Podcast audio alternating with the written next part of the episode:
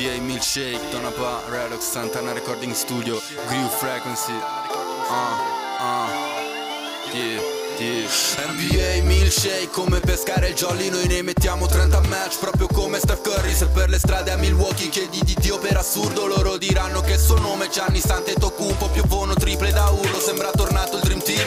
USA MVP un oro al collo KD Sembrava fosse Space Jam ma era la Summer League LeBron come Bill Russell e Wilt You gonna milkshake, milkshake, ah uh. You gonna milkshake, milkshake, ah uh. You gonna milkshake Come Doncic coi Mavericks Gonna milkshake come Arden che non può fare miracoli NBA milkshake, ok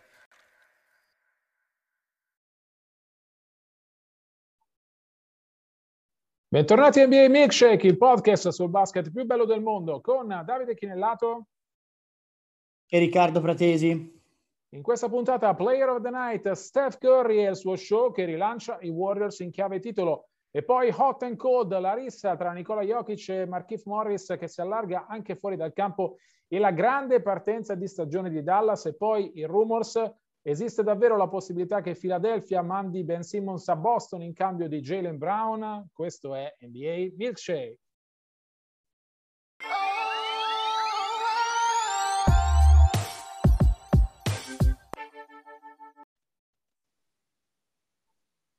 Player of the Night, il giocatore della notte, Steph Curry, meraviglioso show, 50 punti per la vittoria di Golden State su Atlanta, partenza sprint dei Warriors, 9 vinte, una sola persa, non partivano così bene dal 2016, l'anno del record di vittorie, 2015-2016.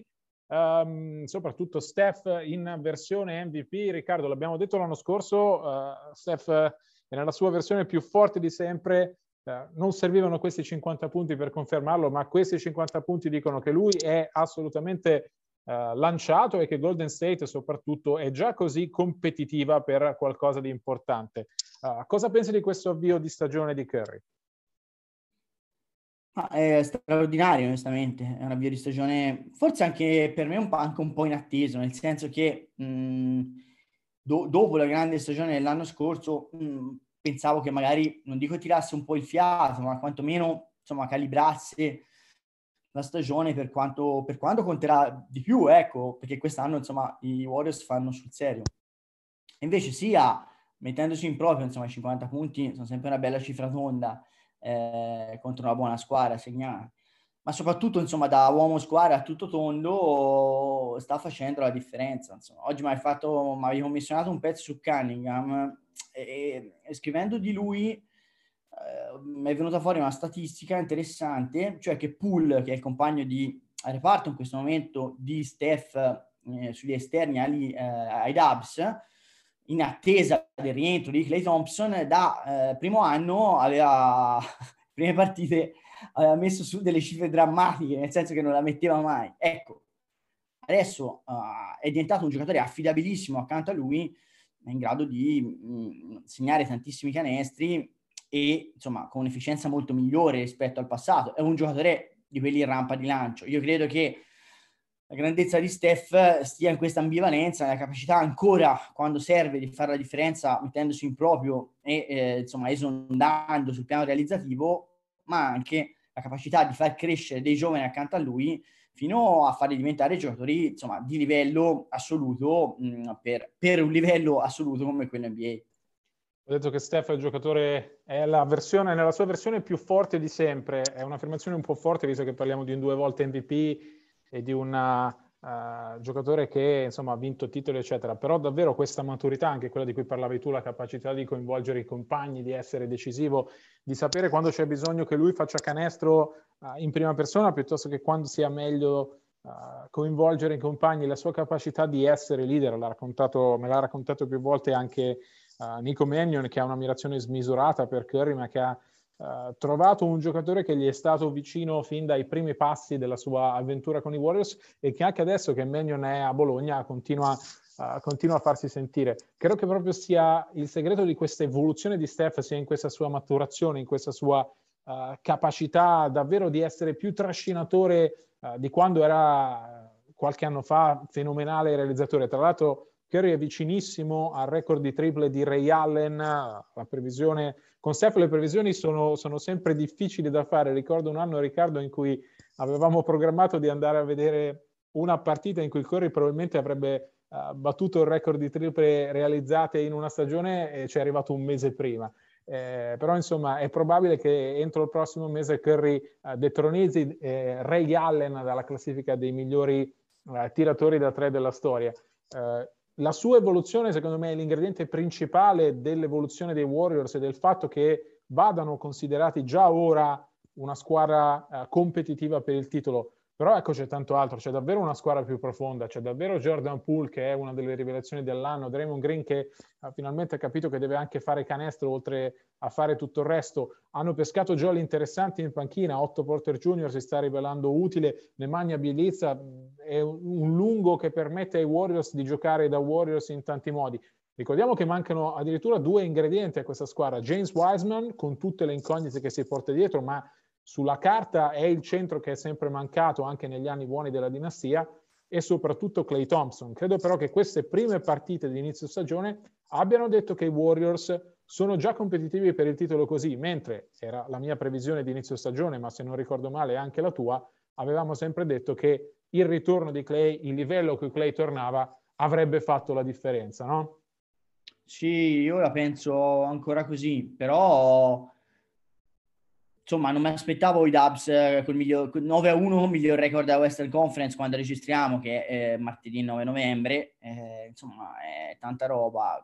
Io, io mi aspetto, per esempio, molto da Wiseman, eh, perché comunque parliamo di un giocatore scelto con una chiamata numero 2 assoluta, perché comunque parliamo di un talento smisurato. È chiaro che era un giocatore eh, acerbo e secondo, secondo me le aspettative erano eccessive la passata stagione. Eh, non significa dover passare da un eccesso a un altro e dire adesso che non serve più, perché è un ragazzino eh, che ha un margine di crescita esponenziale. Allora l'Unei sappiamo tutti quello che può dare, può dare quei 15-20 minuti di, di difesa e rimbalzi, diciamo, può fare tutti gli switch difensivi, quindi marcare avversari dall'1 al 5, tutti i ruoli, ma in attacco è un giocatore insomma, limitato agli appoggi a canestro e comunque insomma, ha dei limiti definiti anche di atletismo. E Wiseman è, insomma, è, è un ragazzo, un atleta straordinario, tutto da mm, costruire a livello di gioco. È un grande atleta a cui va insegnato a giocare a pallacanestro, però insomma,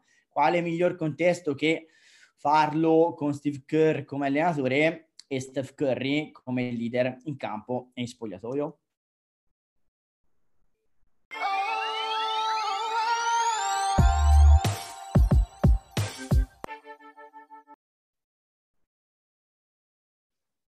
Hot and cold, di solito vi parliamo delle squadre calde e fredde della settimana. Abbiamo scelto una squadra calda, ma cominciamo da due giocatori freddi, anzi eh, glaciali. Parliamo di Nikola Jokic e Markif Morris, protagonisti entrambi di un uh, brutto episodio decisamente sopra le righe nel finale di Denver-Miami. Vittoria uh, netta dei Nuggets, Markif Morris entra duro, sporco, uh, su uh, Nikola Jokic, possesso successivo uh, Morris è voltato di spalle, Jokic gli arriva da dietro, gli dà una spinta vigorosa, una bella gomitata, Morris frana a terra, vengono sp- espulsi entrambi. Morris è, t- è stato espulso per un flagrant 2, cioè un fallo, un contatto eccessivo e non necessario. Uh, Jokic è stato espulso per condotta antisportiva. È un caso che ha fatto parlare molto Riccardo, anche perché eh, Miami non ha mandato nessuno in conferenza stampa se non sposta, mentre Jokic ha spiegato le sue ragioni, ha detto è stato un fallo sporco, io ho combattuto per tutta la partita con, con Bam Adebayo, ce le siamo date ma non abbiamo mai superato i limiti, Morris invece ha superato il limite e io ho reagito. Dall'altra parte invece sono arrivati dei tweet velenosi eh, che hanno tra l'altro allungato la polemica, uno è di Marcus Morris che ha detto Jokic ha aspettato che mio fratello fosse di spalle per colpirlo, ne ho preso nota, per cui aspettiamo uh, Denver Clippers uh, per, per, il prossimo capitolo. E poi arrivati, è arrivato il tweet dell'account dei fratelli di Jokic che ha consigliato a Marcus di praticamente farsi i fatti suoi altrimenti loro sono pronti ad aspettarlo eh, per rendere ancora più eh, esagerato e violento questo scontro. Partiamo dal caso, Riccardo, perché qui siamo in attesa di squalifiche, diciamolo, diciamolo chiaramente. Eh, Jokic rischia almeno una gara di stop e secondo me lo stesso rischia Morris perché il fallo che poi innesca la reazione di Jokic lo prende sia sul costato che sul ginocchio d'appoggio. Tu come hai visto lo scontro tra i due? Ma il fallo di Marcus di Marquise Morris è un fallo non di gioco, è un fallo sporco, è un fallo, è un dirty play, come dicono in America, è un fallo assolutamente provocatorio e soprattutto pericoloso. Uh, secondo me a Jokic è chiusa la vena perché ha sentito male e ha avuto paura, perché comunque uh, ti puoi sfasciare il crociato perché gli entrava proprio uh, que- con quella pericolosità lì e quell'altezza lì e poi ha tirato una bella stecca sulle costole. Ehm, hanno sbagliato entrambi, eh, però secondo me eh, giusta l'espulsione di entrambi, immediata, inevitabile secondo me. Eh, se a tavolino, quindi dopo aver studiato la dinamica, dovranno essere combinate, de- combinate delle sanzioni e io credo che debbano essere combinate delle sanzioni perché insomma è un NBA eh, ne abbiamo parlato spesso, a volte persino troppo soft rispetto a quella che era persino troppo dura degli anni eh, dei bad boys, diciamo. Però onestamente non è stata una bella scena né il fallo né la reazione plateale del serbo, per cui io credo che sia giusto fa- che vengano squalificati e secondo me vanno messe quantomeno le due cose alla pari perché secondo me mentre il fallo di Morris è meno plateale ma è più cattivo ed è pianificato ed è un fallo sporco, l'altro è una, una reazione molto eh, veemente di pancia e di rabbia, forse anche un po' di dolore, avendo sentito il colpo, eh, però mh, senza mh, premeditazione, ecco. Per cui secondo me quantomeno dovranno essere sanzionati alla pari, se deve essere sanzionata una come più grave dell'altra, credo che Morris, avendola pensata, quella porcata là, sia più grave di, dell'altro che ha reagito mh, mm, distinto. Sul discorso invece di, eh, poi ci torniamo su, sui fratelli di qua e di là, però non sono d'accordo su, ovviamente, su quello che dice Marcus Morris, nel senso eh, di schiena, eh, ha reagito eh, appena sentito la botta e reagito, se, se fosse stato di, di, di, di, fronte avrebbe affrontato Markif davanti, era di spalle, l'ha affrontato di dietro, ma non è che ha aspettato, quella è una reazione di eh, istinto che no, no, non pensi, reagisci, ecco, quindi eh, è un'obiezione che assolutamente respingo perché non c'è la premeditazione, ma è una, un, un tipo di reazione che viene fatta senza pensare. Sono d'accordo sul fatto che vadano sanzionati entrambi con uh, la stessa punizione. Uh, ricordo che per come sono stati espulsi, eh, tecnicamente la sanzione di Jokic, cioè l'uscita per condotta antisportiva, è più grave, per cui tecnicamente Jokic è quello che rischia di più, poi vedremo uh, che cosa deciderà l'NBA, vi ricordo che stiamo registrando martedì 9 novembre alle 16.42, non sono ancora uscite eh, le decisioni della disciplinare NBA, volevo però leggervi uh, quello che ha detto il capo arbitro um, Kevin Scott, eh, sapete che in NBA gli arbitri possono su richiesta essere intervistati uh, dopo la partita per spiegare uh, un evento di gioco. E uh, Joe Vardon, che è il giornalista incaricato per la partita, è andato a parlare con, con, Kevin Scott e Kevin Scott ha spiegato il flagrant 2 contro uh, Markif Morris. Uh, dice Scott, il contatto di Morris è stato interpretato come eccessivo e non necessario, uh, secondo i seguenti criteri. Uno, la severità del contatto. Due, uh, se il giocatore stava o no facendo una legittima uh, giocata. Tre, il potenziale infortunio come conseguenza di contatto. E quattro, il fatto che, il contatto, che al contatto sia seguita una rissa. per cui anche nelle parole arbitrali c'è uh, tutta la gravità uh, di quello che è successo. Eh, servono, servono, delle punizioni perché ovviamente l'NBA moderna non tollera uh, giocate di questo tipo, hai fatto bene a fare il paragone con gli anni 90, negli anni 10 e, e, 20 adesso uh, è tutto molto più soft e eh, il fatto che ci sia l'MVP coinvolto uh, probabilmente farà in modo che uh, le punizioni che arrivino siano anche più equilibrate, sanzionate, ma anche esemplari. di certo tutto quello che ha innescato Morris era non necessario. Morris ha evidentemente sbagliato, ma fa parte purtroppo del, del bagaglio dei Morris. No? Abbiamo visto anche anche Marcus serie, nelle due serie playoff degli ultimi anni contro Dallas prendersi cura di, di Doncic andando oltre il limite cercando anche di, di far perdere la testa all'avversario eh, è un modo di giocare non è più adatto credo all'NBA di questi tempi no? questo, questo andare sopra le righe non giustifico la sanzione di Jokic eccessiva e sbagliata uh, però ecco uh, sicuramente è stato, è stato, provocato e non è stata una, una reazione gratuita no? Ma sai, allora, finché eh, in squadra sono un paio di giocatori insomma, che tendono a esasperare eh, la, l'atmosfera agonistica o a fare da guardaspalle alla stella, secondo me, insomma, che sono cresciuto con un'altra mh, mm, generazione di eh, basket NBA, io non ho grossi problemi.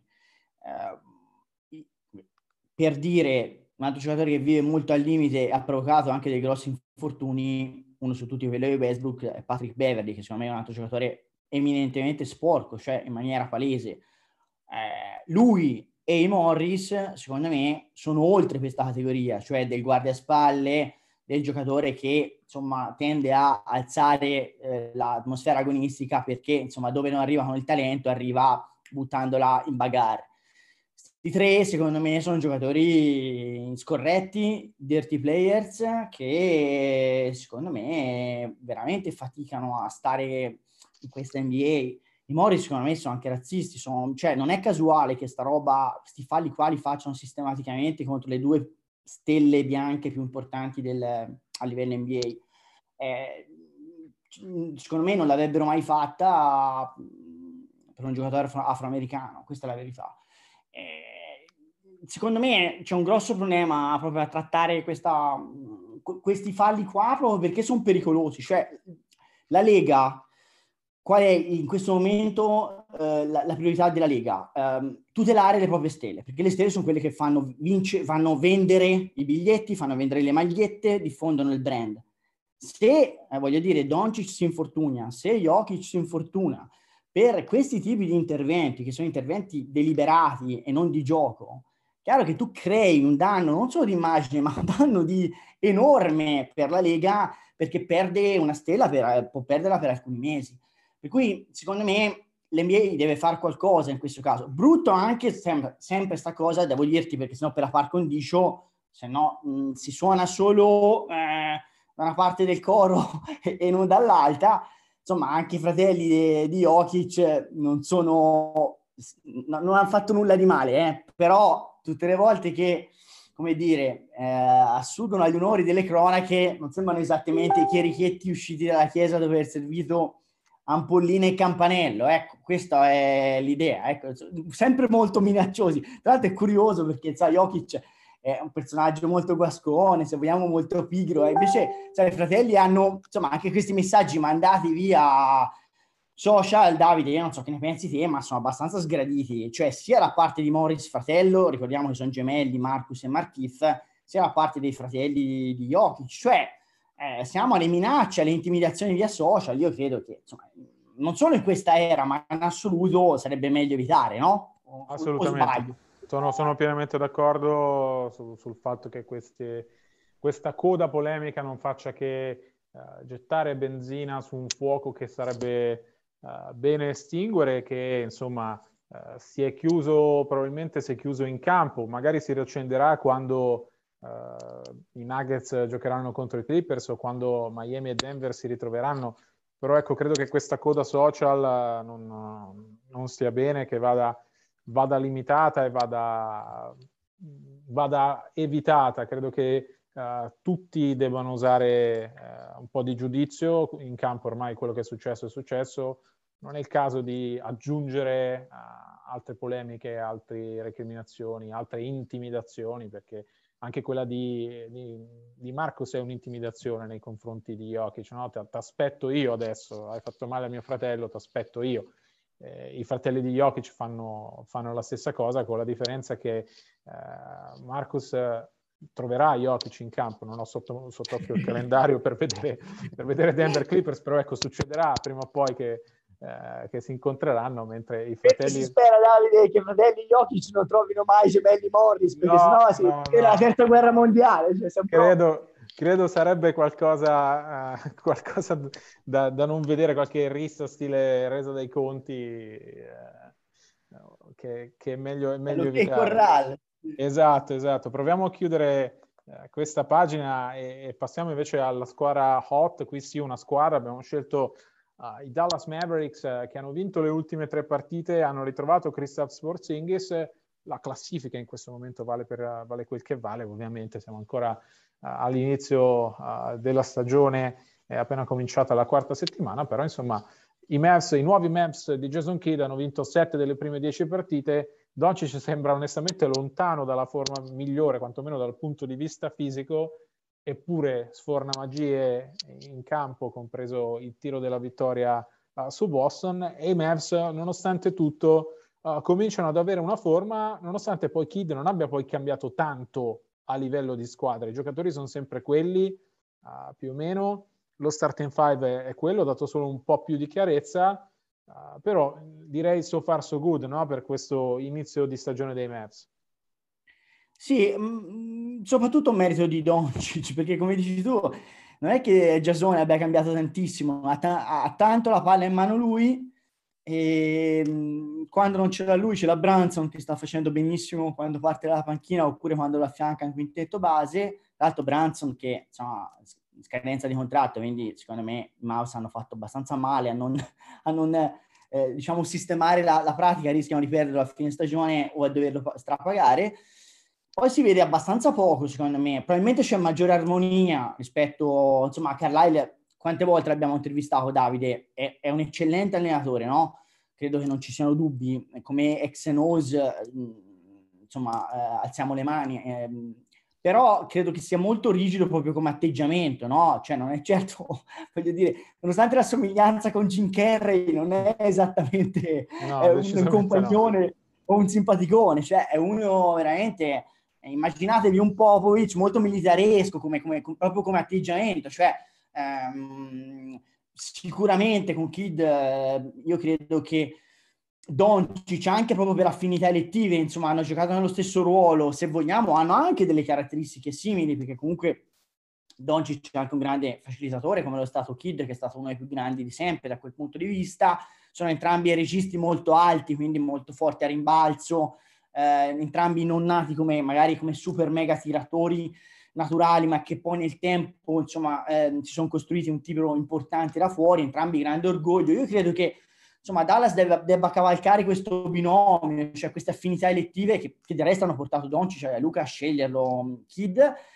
E qui la grande variabile è Porzingis. Ecco, ora, per ora è solo un dato statistico, insomma, aveva giocato molto male eh, le prime partite, per cui cioè, non possiamo dire bene una settimana e male un'altra, o viceversa semplicemente insomma, ha messo al centro eh, del, dell'argomento Mavericks eh, sicuramente Lettone perché insomma il futuro di que- almeno di quest'anno di franchigia dipenderà un po' dal suo rendimento. Se alza un pochino la voce sotto canestro sui due lati del campo allora beh insomma Dallas insomma la sua la potrà dire proprio perché poi ha in eventuali finali in bilico come dicevi bene tu facendo riferimento no, alla, alla, partita con Boston, il solista, il giocatore che te la vince la partita. Se però non alza il livello, secondo me eh, Doncic rischia di essere troppo solo. Però ecco, in passato, insomma, c'erano state critiche anche verso lo sloveno, anche qua in Italia, cioè sovrappeso, diventato individualista, è già diventato molto americano nel gioco, cioè a ogni, a ogni sospiro eh, chiede il fallo, protesta sempre, non segna i liberi. Guarda che i capi di accusa sui social io li avevo letti abbastanza, abbastanza esagerati, se permetti. Esatto, esatto. E invece, voglio dire, ragazzi, cioè, bisogna anche pensare che è un ragazzo e che a me sembra che ogni anno stia facendo bene. Poi se c'è qualche scossa di, di assestamento è nelle cose, però parliamo di un fenomeno. Ecco, cioè, non dobbiamo dare un fenomeno per scontato e chiedere sempre di più. Secondo me sta facendo grandi cose. Non so come la pensi tu nel proposito. credo, Riccardo, che i tifosi si siano abituati male, permettimi il termine, con LeBron James, no? Nel senso, LeBron è, chiuderà la carriera probabilmente come uno dei mh, due più grandi giocatori di tutti i tempi. Non è scontato quello che fa LeBron, non è normale. E invece, ovviamente, viviamo nell'era dei Kobe, dei, dei LeBron e, e diamo tutto per scontato. Non è scontato, ecco non è scontato che una superstar a 22 anni faccia la differenza in ogni partita, eh, che a, a, 17 fosse già fenomenale con la Slovenia e con il Real Madrid. Stiamo parlando di un grandissimo, però non, non diventa Michael Jordan così. Lo stesso Michael Jordan, eh, se guardate la sua carriera, fortissimo, fortissimo, ma uh, si è cominciato a vincere al settimo anno. LeBron James ha, ha vinto il primo, il primo, titolo al nono, Doncic è al quarto. Uh, sì, è, è, fenomenale, è fantastico. L'abbiamo visto alle Olimpiadi trascinare uh, la sua nazionale fino, fino al quarto posto. Eh, questa è una stagione NBA di 82 partite dove la differenza Doncic la deve fare in ogni partita, sì, ma deve essere in, in grande forma da metà aprile in poi quando i Mavs faranno, faranno i playoff. Uh, su Porzingis sono d'accordo con te sul fatto che sia lui la grande incognita di questa squadra, quello che può davvero trasformare i Mavs da una squadra che uh, fatica ad uscire al primo turno ad una che può fare strada nei playoff. Uh, sicuramente si sente più dentro il progetto rispetto all'ultima stagione con Carlisle, sicuramente ha bisogno di tempo per ritrovarsi, bisognerà tra l'altro capire quanto gli regge il fisico, che è il suo problema negli ultimi anni, però ecco, uh, se Doncic deve essere fenomenale di giocare da MVP perché i Mavs abbiano successo, Porzingis deve essere, non dico all'altezza di un MVP, però all'altezza di un secondo violino e finora onestamente non lo è stato.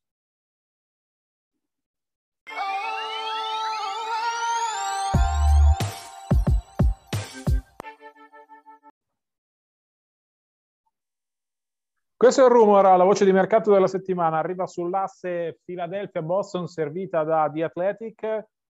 Boston sarebbe eh, interessata a Ben Simmons e, in forma di Athletic, per mettere in piedi la trattativa, i Celtics dovrebbero inserire Jalen Brown. Allora, prima di passarti la palla, Riccardo, un punto sulla situazione Simmons, che resta separato in casa a Philadelphia eh, i Sixers hanno ricominciato a multarlo perché Simmons ha detto di non sentirsi uh, mentalmente pronto per giocare, ma ha rifiutato l'aiuto psicologico che la franchigia ha messo a disposizione. Vi ricordo che Simmons ha chiesto uh, già in estate di essere ceduto, Philadelphia ci ha provato in più occasioni, non c'è riuscita. La Philadelphia continua a considerare Simmons che ha altri quattro anni di contratto un giocatore a livello all-star da cui pretendere in cambio un altro all-star, anche perché i Sixers eh, vogliono rimanere competitivi per il titolo.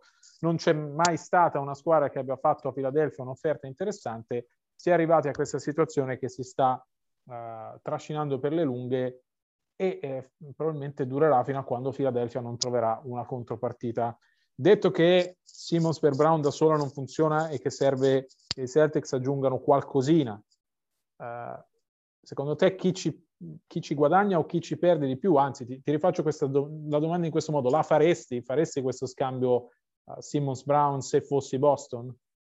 Ma se fossi Philadelphia la farei di corsa, se fossi Boston, ma, ma, ma, ma, manco, ma manco sotto, sotto minaccia fisica, corporale. Proprio, cioè, secondo me Brown è un giocatore migliore di Simmons, su, se confrontiamo i due lati del campo e l'aspetto caratteriale e anche il fatto, eh, i miglioramenti eh, di anno in anno eh, esibiti da Brown eh, stagione dopo stagione, appunto, mentre Simmons se, semmai sul piano offensivo involuto, se è cresciuto difensivamente, sul piano caratteriale è sempre stato un disastro, ma sul piano offensivo semmai è peggiorato.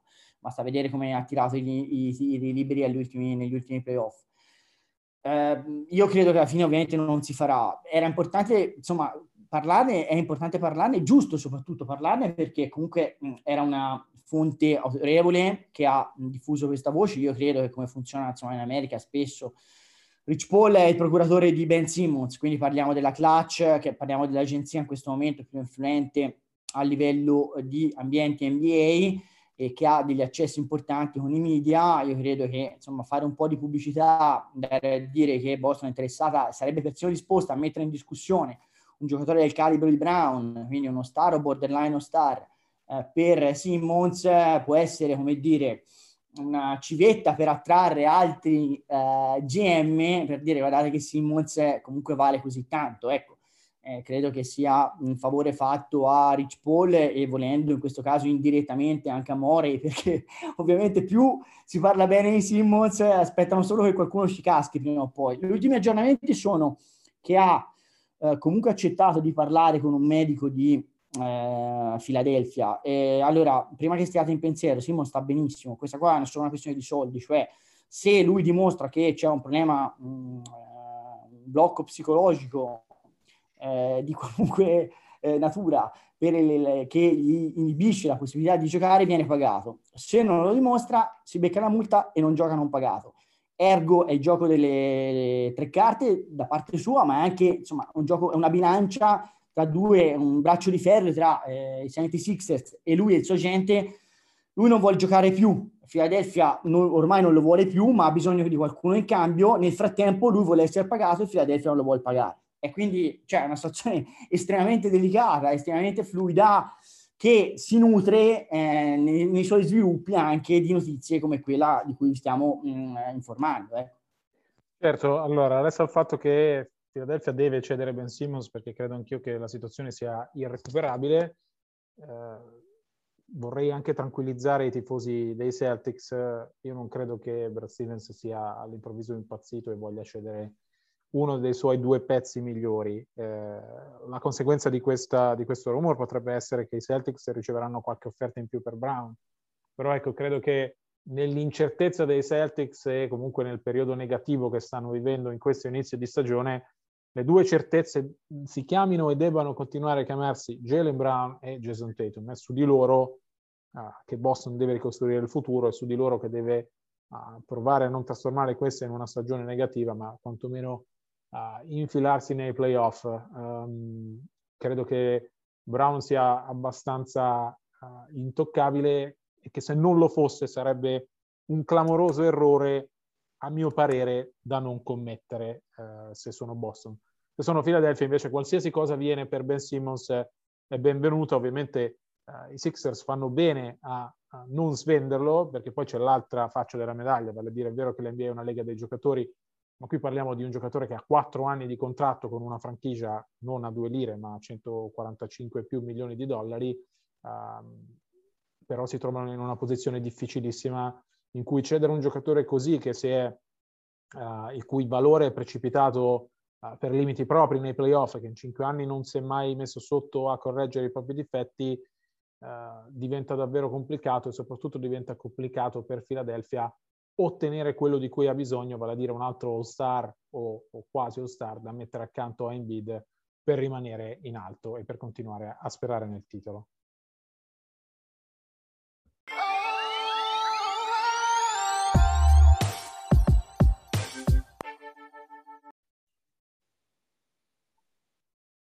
Si chiude qui la quarta puntata di NBA Milkshake. Eh, noi vi ricordiamo che per tutte le informazioni, breaking news e approfondimenti 24-7 ci trovate su tutti i nostri account social, in particolare su Twitter, at dichinellato, at rprat75. Vi ricordo che le musiche sono una coproduzione tra Groove Frequency e Donna Ba e vi do appuntamento, come sempre, a martedì prossimo. A presto e buona NBA!